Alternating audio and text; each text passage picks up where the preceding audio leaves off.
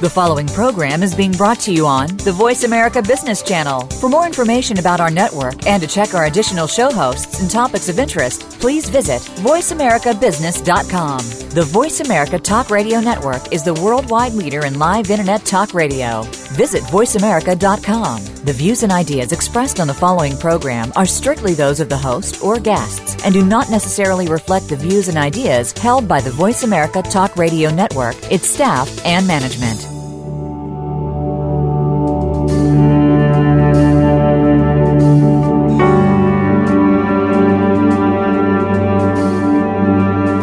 Welcome to In Discussion. Our guest today, Dr. Miceal Ledwith joins the program to talk to the spiritual evolution of our world and his work that receives recognition across the globe.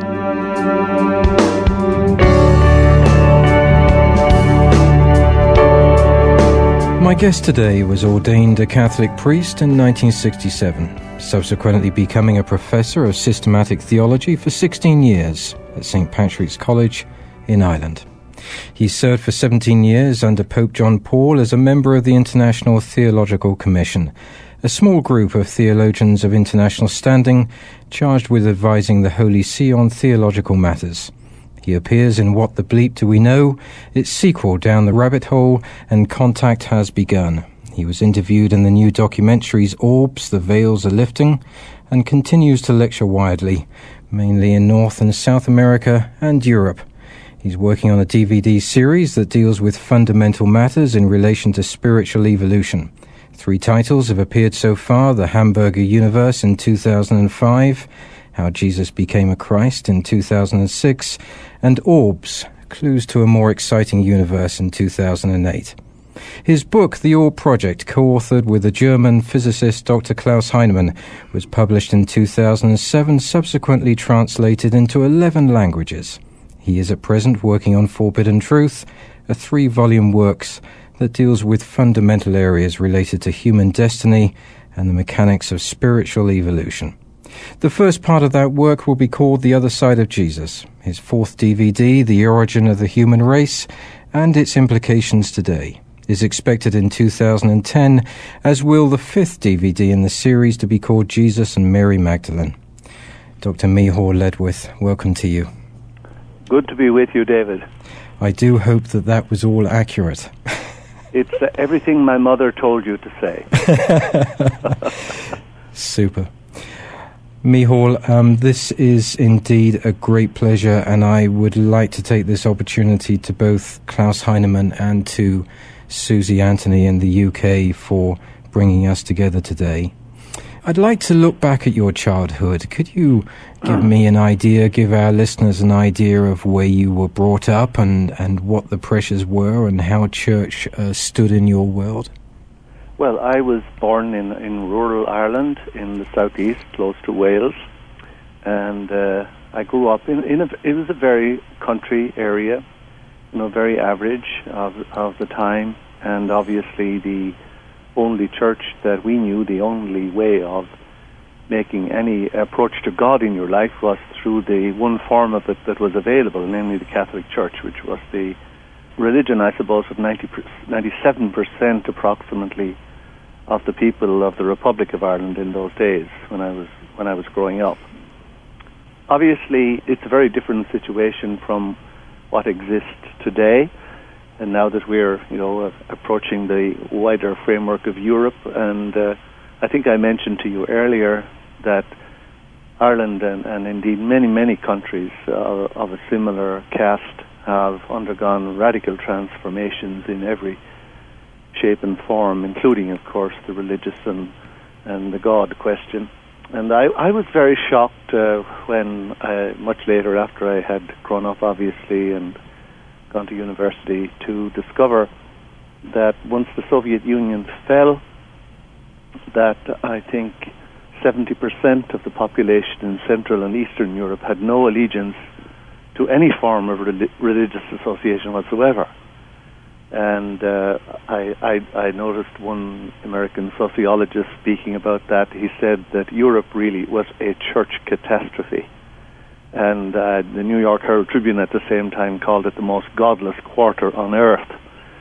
So when I when I studied in Germany uh, and in France during my student days, even then it was quite different uh, scene to the one I had grown up with. Things were much more open, much more questioning, and there were so many issues that you know that had uh, that had never been faced. I just recorded three of the three more of the DVDs you were mentioning uh, last week, and one of them was, I think, maybe one of the most central issues that perplexes us all.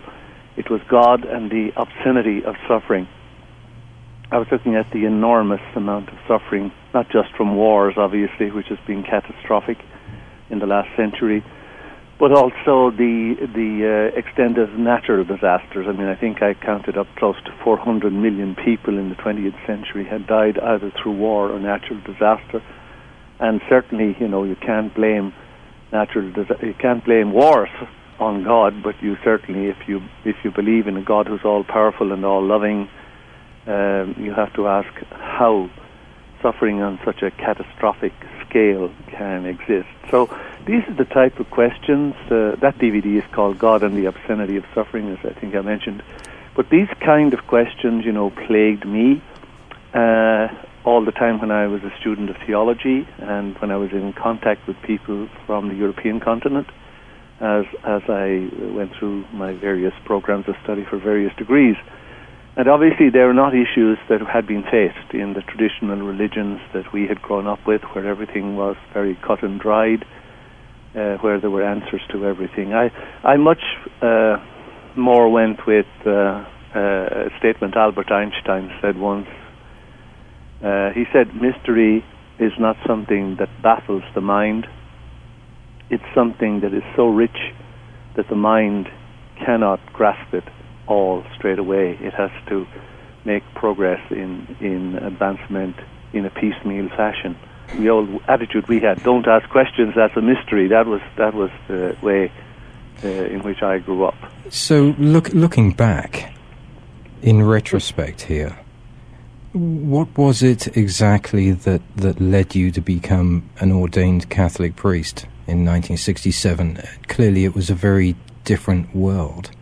Yes, it was a very different world, and indeed, uh, you know, one might say that when I was going through the seminary and going through the various university courses that we did, uh, it was in in tumult. Really, the whole student world, I think, across Europe was in tumult, and there was an, an extraordinary questioning of everything going on in the church after the Second Vatican Council, which ended in, in 1965.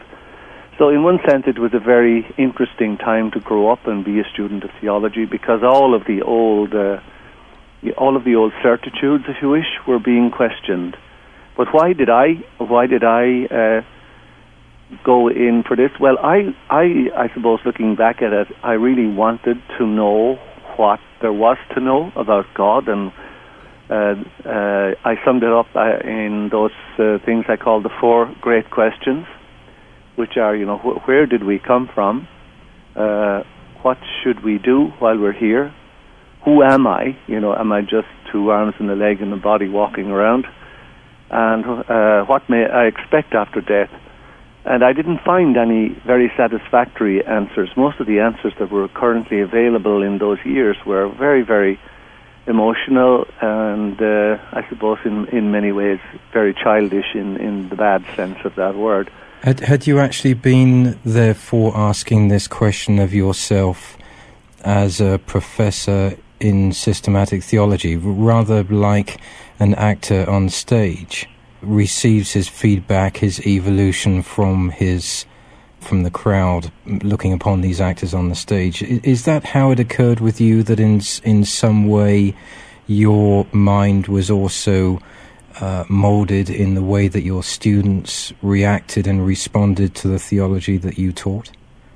Yes, I mean that. I, think that was that's one of the great advantages that a professor has. Uh, you know, if you are if you are presenting something that's challenging and that's sincere, rather than rehashing, you know, uh, cut and dried statements from the past, which I never did.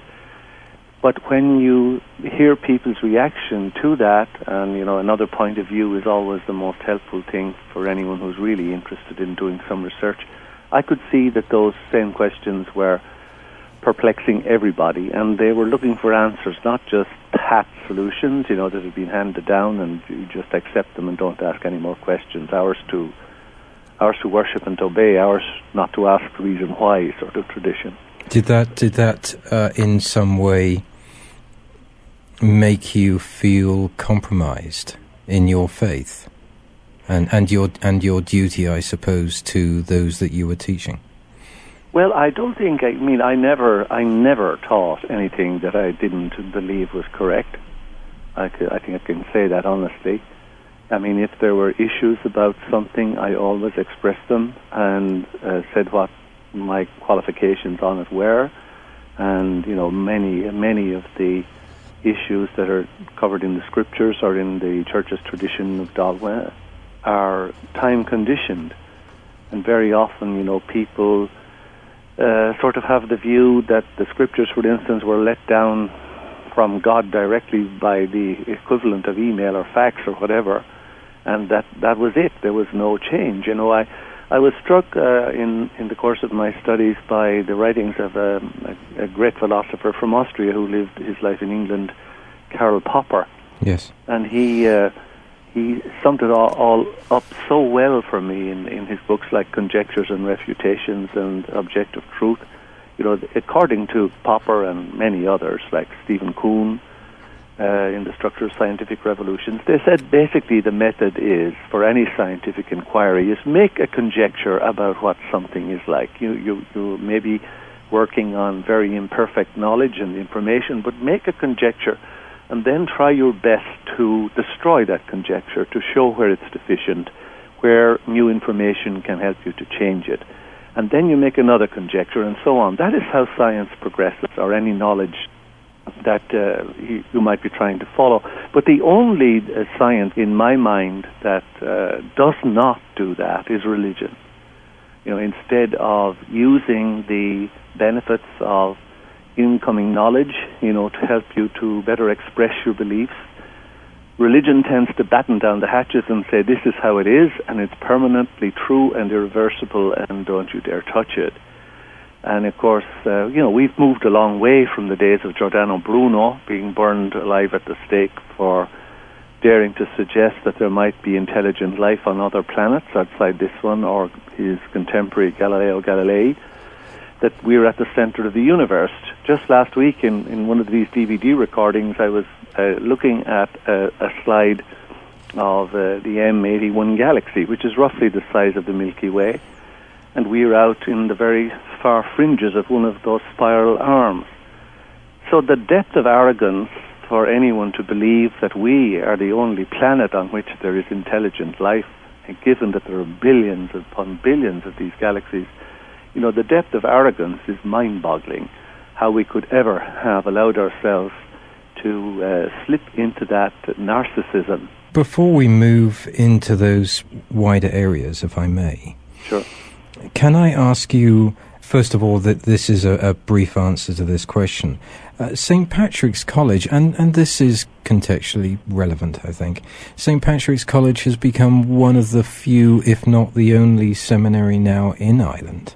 Yes, I think it's the only one now, if I'm not mistaken. What is your view on that, and why has that occurred? Well, that's that's been happening uh, uh, for a long time. I mean, the decline in the numbers of uh, young men going forward for the priesthood, that's been declining certainly since the mid '60s.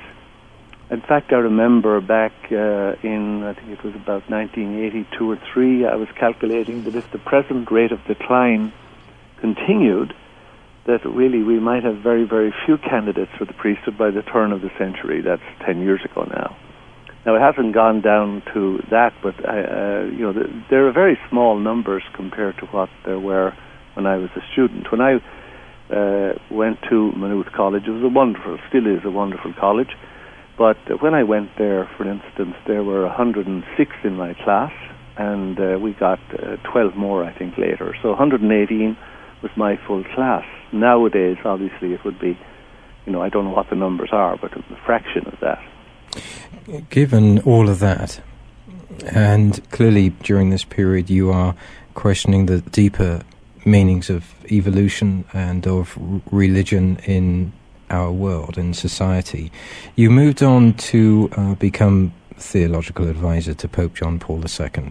Mm-hmm. Can you tell me about that period? Um, this uh, uh, amazing man, can you describe him and how that was to further your own personal evolution? Yes. Uh, well, the first, uh, I was appointed to the commission in 1980, and I served there for 17 years, as you, as you said. Now, the first time we met the Pope personally was just after he had recovered from the assassination attempt. Uh, I remember we met him in Castel Gandolfo because he was still not uh, fully back to health, and he had uh, one of his fingers was in a plaster cast where the bullet had hit him. But I, I had a great regard for Pope John Paul II. Uh, he was an outdoors man in that sense, very different from someone who was uh, an enormous support to him, the present Pope, uh, then Cardinal Ratzinger, was the, sort of the polar opposite in terms of temperament and character. But Pope John Paul was an outdoors man. I mean, he obviously uh, had all that background during the, the Second World War when he worked in a quarry and various other things. But uh, apart from that experience, you know, he was active with youth work. He used to go skiing. He still skied even as Pope, and uh, taking people on hikes in the mountains and so forth. So he, had very, very good uh, basic human instincts, if, if I could put it that way. Now, in terms, of course, of theology, he was uh, very orthodox and very traditional, but he had great humanity and, and common sense going with that, which often tempered, you know, some of the uh, versions of uh, of extreme conservatism that you may find elsewhere, where it's not balanced by humanity. In in that event, um, in your advisory capacity, were you thinking? Um, I suppose that radically is the wrong word to use, but were you thinking? More along the lines of, of e- evolution, uh, the, looking at the wider issues um, when you were advising Pope John Paul II, and, and was he open uh, to that sort of conversation? He was. You know, uh, I know that his reputation is that he was an extreme conservative, and in many respects he was. But there was also this tremendous openness, and I think once uh, something was put forward to him, he, he was receptive to it. For instance, he was the only one of all the line of popes uh, over the last 300 years who said uh, in a confidential document that went around the Curia, you know, we cannot stay quiet about certain things in the past that occurred and which totally trashed, uh, you know, uh, basic human rights. And he was the one who went on to say that the church was wrong in its condemnation of Galileo. You know, you might. That is a, very, very, uh, very, very uh, late stage to have done it, but he did do it. So, I, I mean, in some regards, uh, his his change uh, of that thing was quite significant. You know, it may not appear such a huge thing, to us, but uh, in terms of the Vatican uh, Curia and so on, that would have been a big statement because it basically said the church was wrong. Regarding the decision by the European courts to remove the crucifix from educational institutions across Italy, um, how do you feel? How do you think that Pope John Paul would have felt about that decision? Well, I think he would have felt uh, resented that decision very, very much.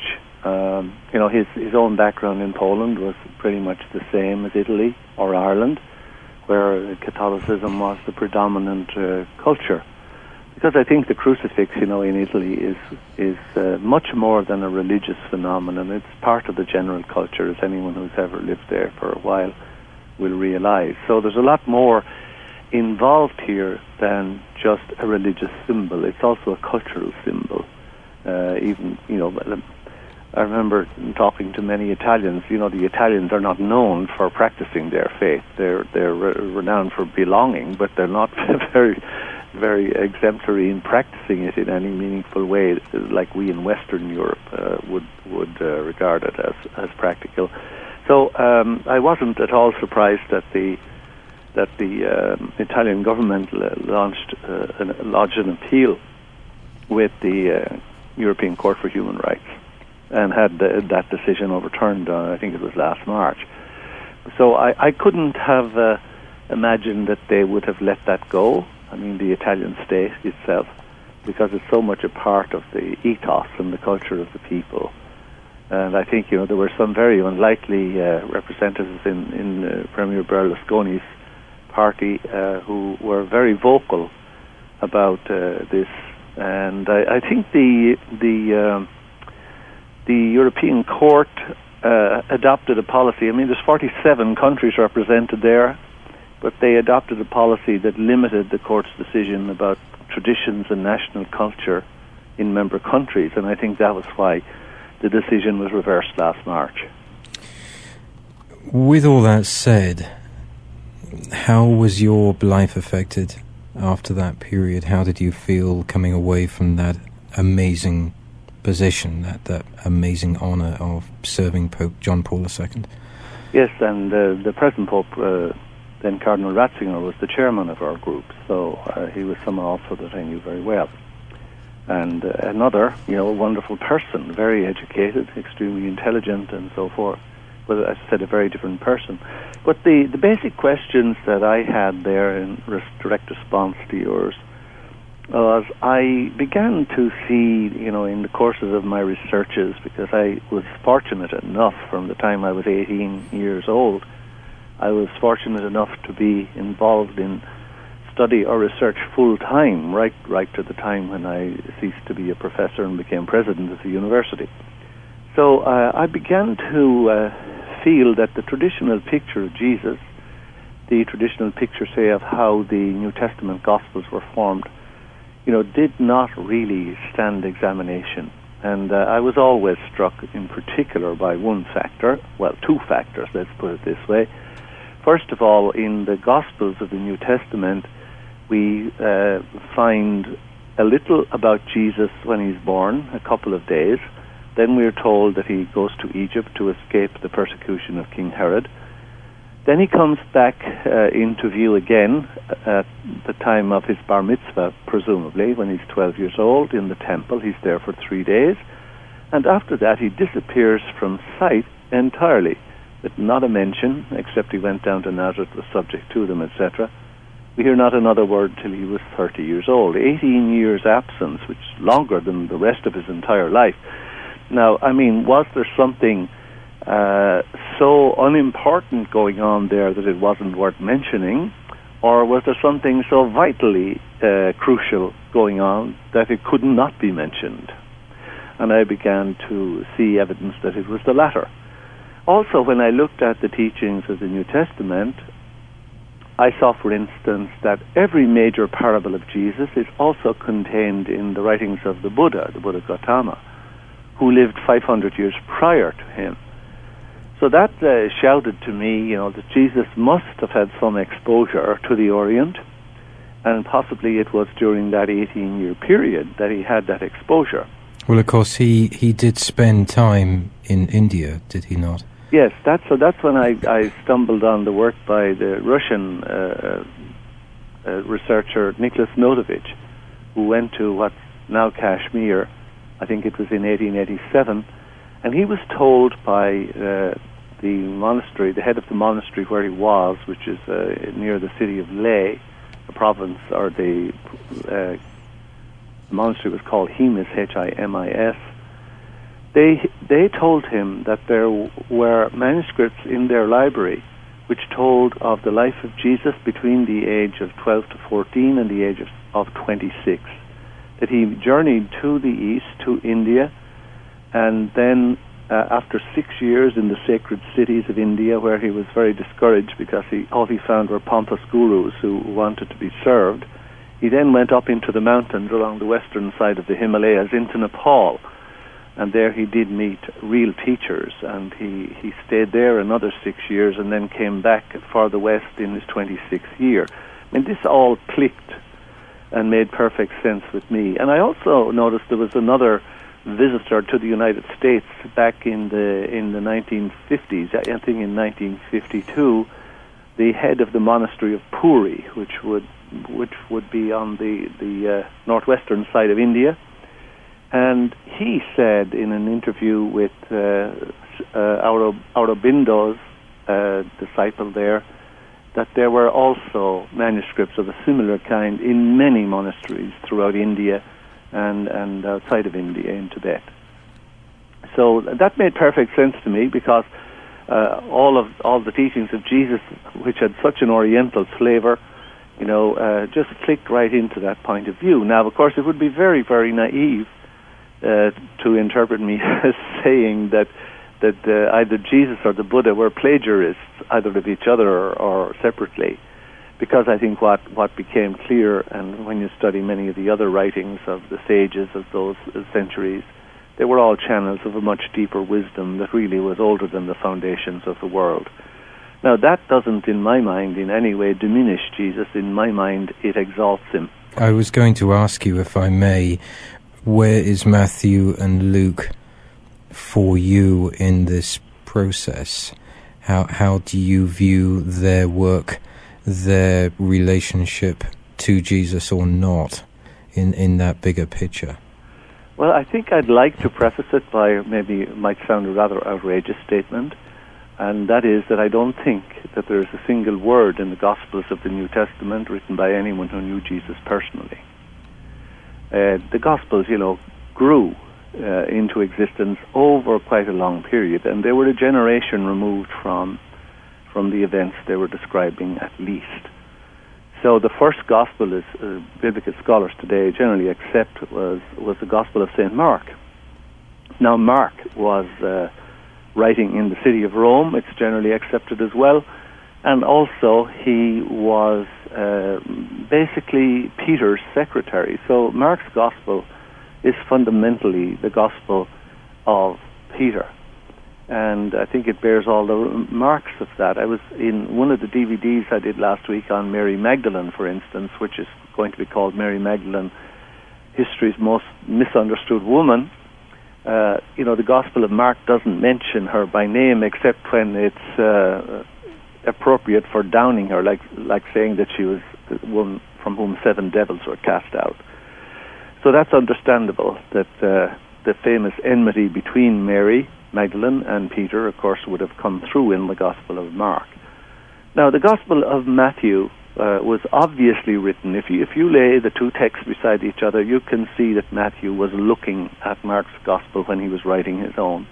And it's interesting the things he includes and the things that he excludes. Luke, of course, much later still, and uh, much, much further removed. There must be, however, in all of this, uh, so much evidence contextually. They all wrote such similar stories of, of Jesus's account that it might be indisputable as, as to the accuracy of the storylines that they all uh, seem to have that are, are all so similar in their depth and their breadth. Well, there is, but there's also an enormous diversity, uh, which, uh, of course, appears in all of the Gospels. For instance, there is no infancy narrative, good, bad, or indifferent, in in some gospels. There is for instance in st luke as you have mentioned it but you know other gospels don't mention it at all. Gospel of john for instance.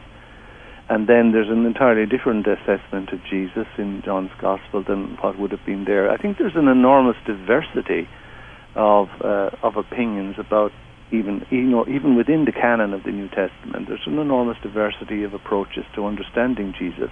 Now i'm not a person who doesn't believe jesus didn't exist or anything like that but I think what is more significant is what they do not mention. For instance, this uh, this terrible gap of 18 years, which is probably the most formative years in his life, and uh, you know the, also the fact that that right on the heels of all of that, the the major groupings that were there in let's call it primitive Christianity in the earlier years, the Cainites, the Ebionites, uh, the Carpocratians, etc they were all eliminated. Yeah, and there was one group that triumphed out of all the others. I like to call them the Yom Kippur Party, Because I think what happened was when these people, and I'm talking basically of the disciples of Jesus, were, were trying to make sense of this magnificent person who had walked among them for three years. I know he had healed the sick, he had uh, blind were healed, the lame were able to walk again, he rose people from the dead, he walked on water, he multiplied loaves and fishes. Making sense of this individual obviously was a tall order. And I think probably what happened to set things off on the course that they did take, and which brings us back to the Italian crucifixes again, yes. is this. That is, that in the days of the temple, the major one of the major festivals was Yom Kippur, the Day of the Atonement, when the Jewish people called to mind all the ways they had offended God, and they wanted to make reparation for that. Now, in the temple, there were two two animals that were very central to their ceremonials. First was a goat without spot or blemish. The goat was laden up with symbolic baggage, thereby, you know, expressing what Jesus would do for us. He took the, our burdens on his shoulders and carried them away, so they're forgotten. The other animal was the spotless lamb, which was sacrificed on the altar of the temple, and its blood was regarded as symbolically washing away our sins. So I think what the, some of the apostles said when trying to make sense of Jesus, my, my goodness, he is the quintessential goat and lamb of Yom Kippur. He's the one who died and washed, washed away our sins in the sight of God, and He's the one who takes our burdens on His shoulders. And I think after that, Jesus became seen in the context of Yom Kippur, in terms of a suffering Savior who was sent here by some unimaginable means or other to appease the vengeance of a savage God against us and to carry away our sins. I think that Jesus came here to do something far, far more magnificent than that. Can I, I think it's what's missing from the Gospels. Can I ask, in one of your videos, I recognized the comment. Guys looking after them is to ask Jesus to do it for me. If only I place my trust in Jesus, He will save me from my sins and look after me, and all will be well. Well, Jesus cannot eat my lunch for me, and Jesus cannot be born for me, and neither can Jesus save me because what we're talking about in this, in real terms, is not being saved by anyone, God or otherwise. We are talking about a personal that evolution. you considered that we could not be saved by Jesus, but that in, in actual fact we had to save ourselves, if, if I'm quoting correctly. Uh, I'm sure you are. Anyone who's as thorough as you, I'm sure, is quoting accurately. What I mean by that, if I don't remember the place where it is, but what I mean by that is that I think Jesus did not come to suffer and die for our sins. So in my mind, you know, things like a crucifix on a wall is already is already an aberration from the truth of what he was. But the, I obviously do not accept, uh, hope or in any way feel that you know the majority of the Italian people will ever join with me in that view. But I think what Jesus came to do instead of that was to teach us how to draw out the potential, the divine potential in every man and woman who has ever walked this earth. That's what he came to teach. And unfortunately, you know, it was turned into something much the poorer, which is the conventional image of Christianity that the Yom Kippur Party has marketed so successfully ever since, largely, you know, getting off to a flying start with the Emperor Constantine after the First Council of Nicaea in 325. That is what he came to teach, was to bring out the eternal in man. And in part of my, my book coming out on, on Jesus, I have, I have uh, attempted there to illustrate that the teachings of Jesus, if you look over, you know, from the heights of it, the Sermon on the Mount, down to the minutest part of what he taught, they really are tools for the manipulation of the quantum field. They're not really moral precepts, first of all. They're ways that you can change reality. And when I came across the uh, the writings of the quantum physicists and how the observer creates reality, which is, of course, what I found in its quintessential form in the Ramtha School of Ancient Wisdom when I found those teachings, I think that is exactly what Jesus was talking about, and indeed all the great masters down the ages. They were telling us that how you observe reality changes it. And if you want to uh, accomplish something, say if you want, if you're sick and you want to get well, if someone has cancer and they're dying or whatever, you know, we always feel we should beg God, ask God for a favor, implore God, you know, beseech God.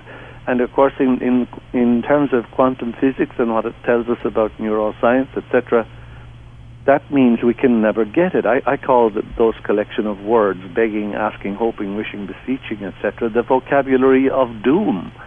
Because at least we know in quantum physics that if you want to manifest something into your life, you have to already become it. Jesus put that quintessentially well when he said, If you pray for something, believe it's already yours, and it shall be so. So we've, sp- we spent all our time doing the exact opposite of that. We are saying it's not already ours and then expecting someone to give it to us. That makes it impossible to happen. Well, let me ask this. Um, I think that acts as a perfect segue, as it were into religion in the wider world, and we had touched on this earlier in the program. Looking at people like Martin Luther and Calvin, who Martin Luther, this uh, um, amazing man who, who of course, uh, at the, the Diet of Worms was pushing back against the uh, the church, uh, against the popes, and reminding them that Scripture was Scripture, and and and that had to be the main focus.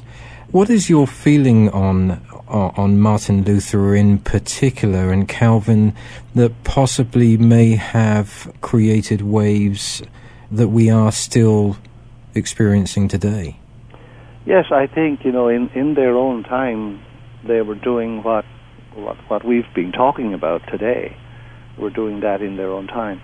Um, I mean, you know, you cannot but admire the, the greatness of the stands that both Luther and Calvin uh, took in their time. I mean, you might draw the line at some of the things. For example, Calvin's uh, understanding of predestination, which, you know, given the theological presuppositions he was working with about the relationship of God and the world, I suppose was uh, an inescapable conclusion, but not a very attractive one. Uh, I, I think that they they did raise enormous questions. I know their their you know, their debates with the church were about many things, uh, ranging from, you know, the abuse of indulgences. You remember the old uh, statement about Tetzel, the friar who was touring Germany, raising funds for the building of St. Peter's Basilica in Rome, and uh, he had a barrel with a hole in the top into which coins could be dropped, and he promised that all your relatives who had died, you know, could be assured of being ushered into the sight of God if you gave a reasonable donation to the cause. And I think he had a little rhyme went something like, uh, Wenn das Geld im Koffer klingt, sofort nach, nach Himmel die Seele springt. I think it, it ran like that. When the coin in the coffer clings, uh, straight away to heaven the soul she springs. I mean, ranging from that, uh, you know, banal level up to the lifestyles, you know, of those in high places in the church and on to the doctrines of the church that might stifle the true spiritual evolution. I think they ranged over that whole gamut uh, of realities in the church and found fault with uh, with a large amount of them. And of course, that was the stimulus that caused the Catholic Church itself to undergo a period of intense reform, which culminated in the Council of Trent you know, shortly after the Reformation. So it had a profound influence for good on all the churches involved, Catholic or Protestant. However, I think we can say this of, of all the churches that they are all looking in a place that most people are really not that interested in looking today. And uh, I've often pointed out how striking it was to me that so many young people, particularly, who seem to have a great love of God and a great love of what's called spirituality, but uh, don't seem to have much time for the organizations and institutions that claim to represent God on this earth. Where, did, where does that failure lie? Uh, where would you say that um, there was a responsibility on accountability, as it were, Yeah. to to reverse that, where uh, church has been so alienated in a, in a way now. Well, I think a lot of people are are really looking for what I mentioned earlier: this personal growth, this personal empowerment of me.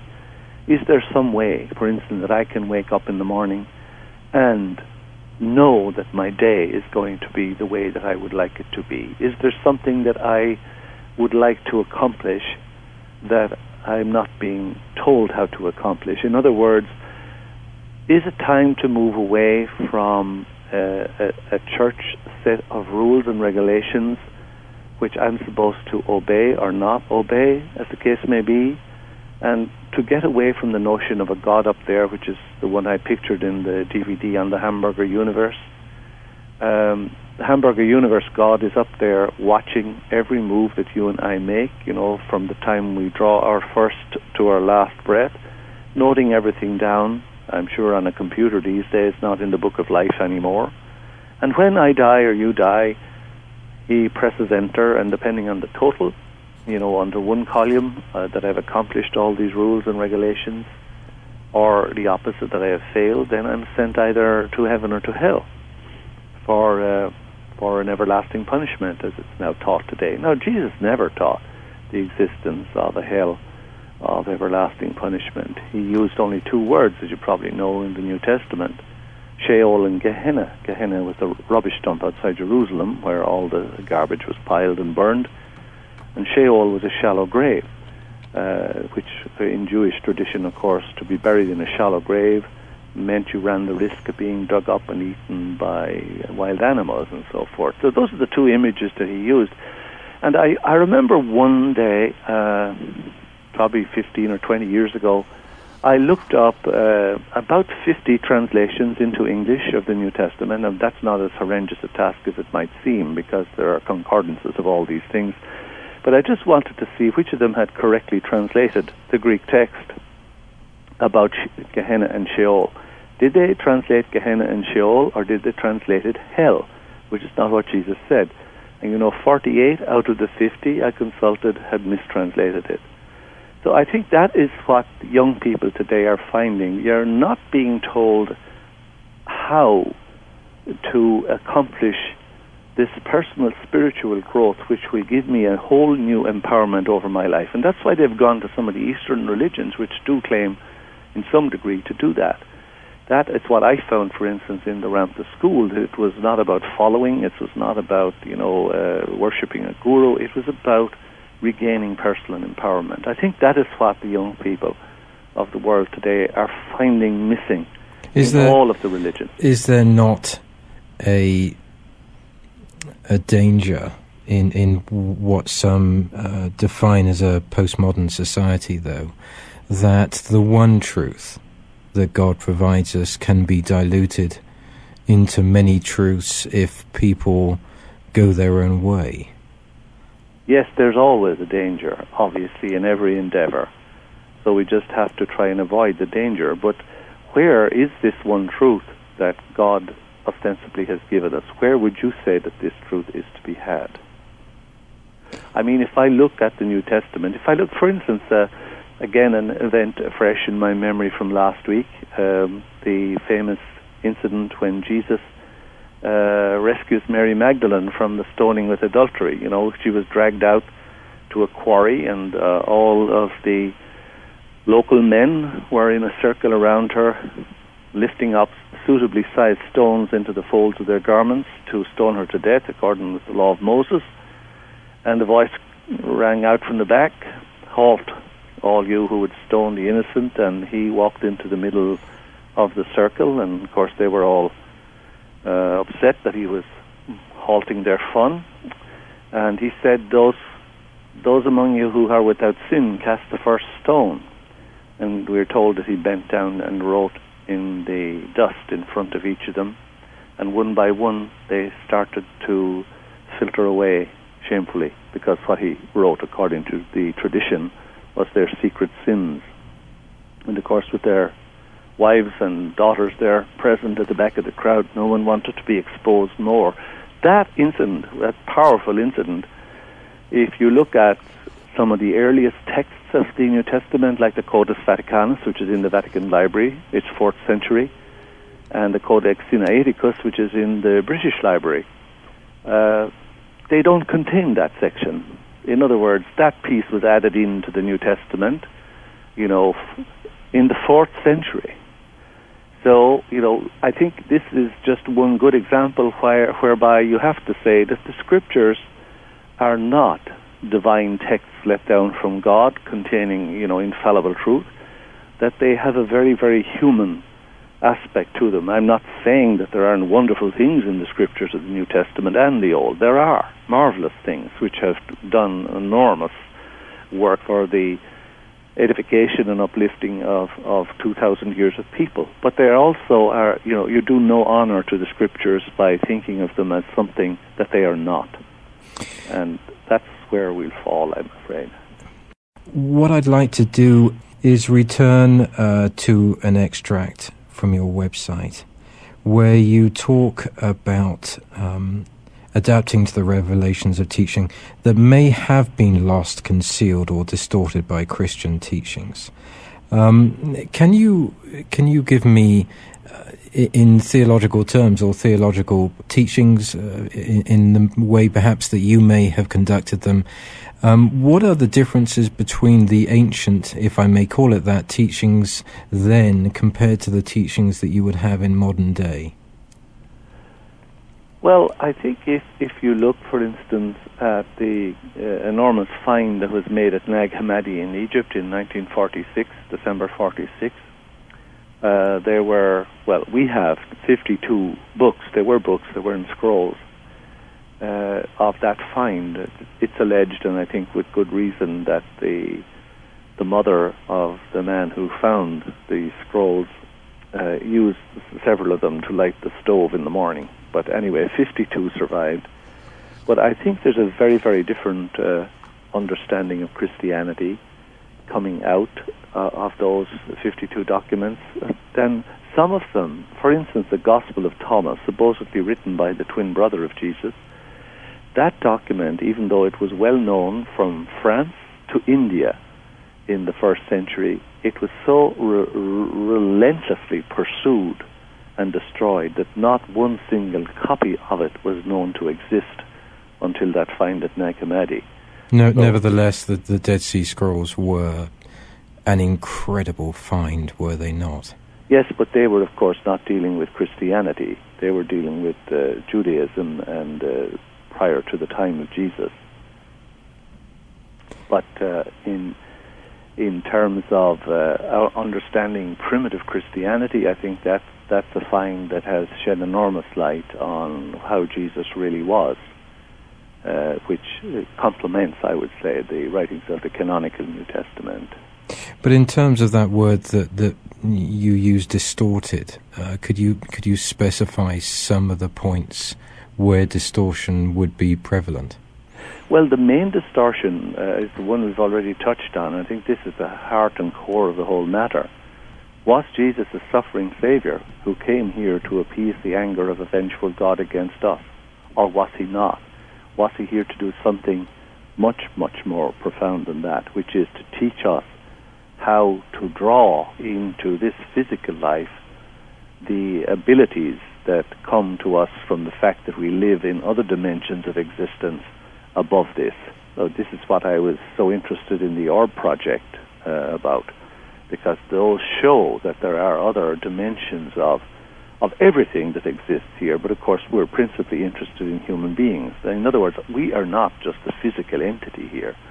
And if I draw, unfortunately, my last breath, that is not the end of me. There are six levels of existence uh, between this physical body and, and the origin uh, as coming from the Creator. And I think that is fundamentally what Jesus was talking about how to draw out the abilities of these other dimensions of ourselves so that they now actually inhere in the physical body. That was how he did what's so called a miracle I, am thinking of putting on the front of my books on Jesus uh, hopefully coming out next year, the one phrase, there are no miracles, only shortage of information. Because what we're talking about really is, when all is said and done, a higher form of physics. And if we understand how higher forms of physics operate, then many of the things that uh, we call miracles, which are, of course, there at the behest of a god to do for in for you in some particular circumstances when you are well deserving. We see instead that actually these are things that any anyone can do. Jesus himself said that. He said, you know, all the miracles that I have done you can do, and greater indeed than these will you do. And that was the test that he gave us. Now, where is this happening today? I mean, if Jesus brought this message and taught us that he, we could do all the miracles that he did, where is it happening?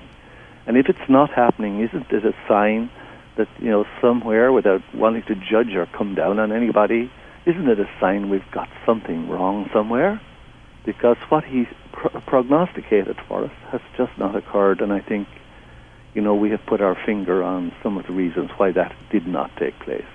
And this, of course, is, is really where your four pivotal questions come in clearly in your life and in your work who am I, where do I come from, what should I do, where am I going? Right. These questions, were they something that evolved in your mind uh, back in your years at seminary?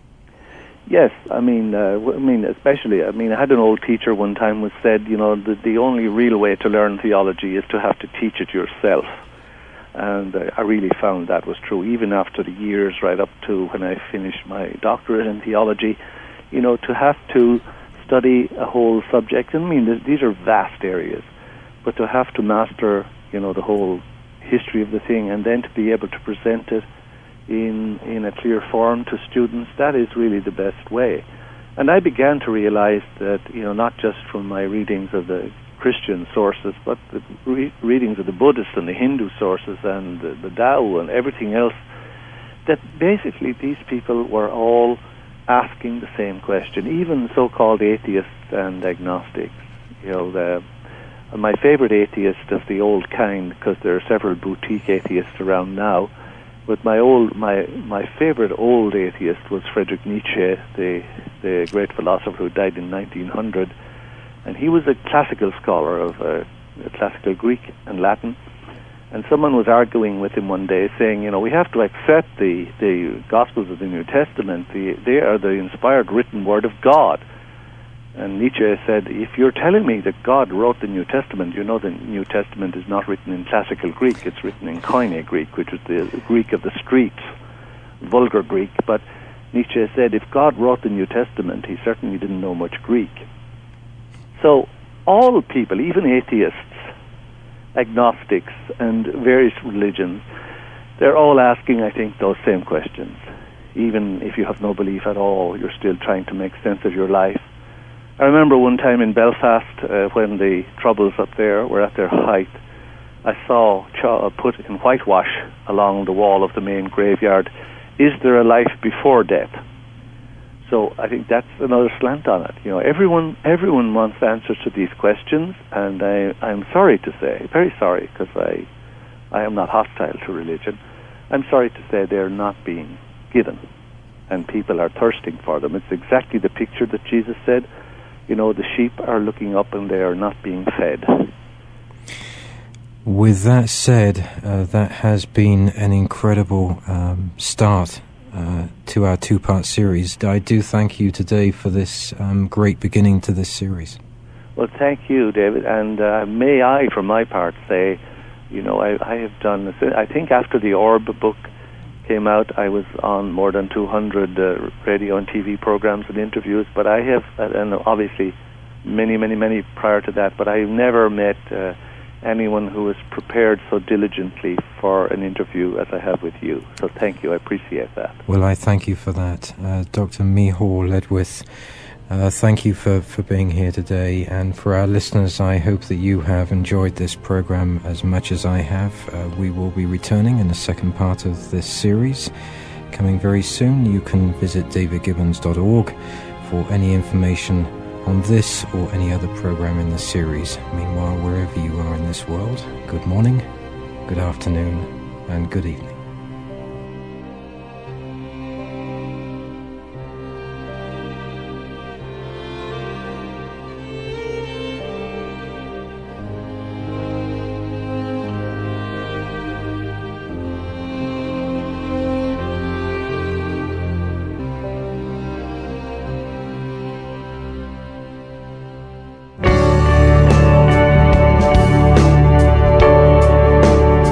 David Gibbons in Discussion welcomes listeners' comments and viewpoints at its blog at davidgibbons.org. This programming is supported by organizations and firms in the private and public sectors.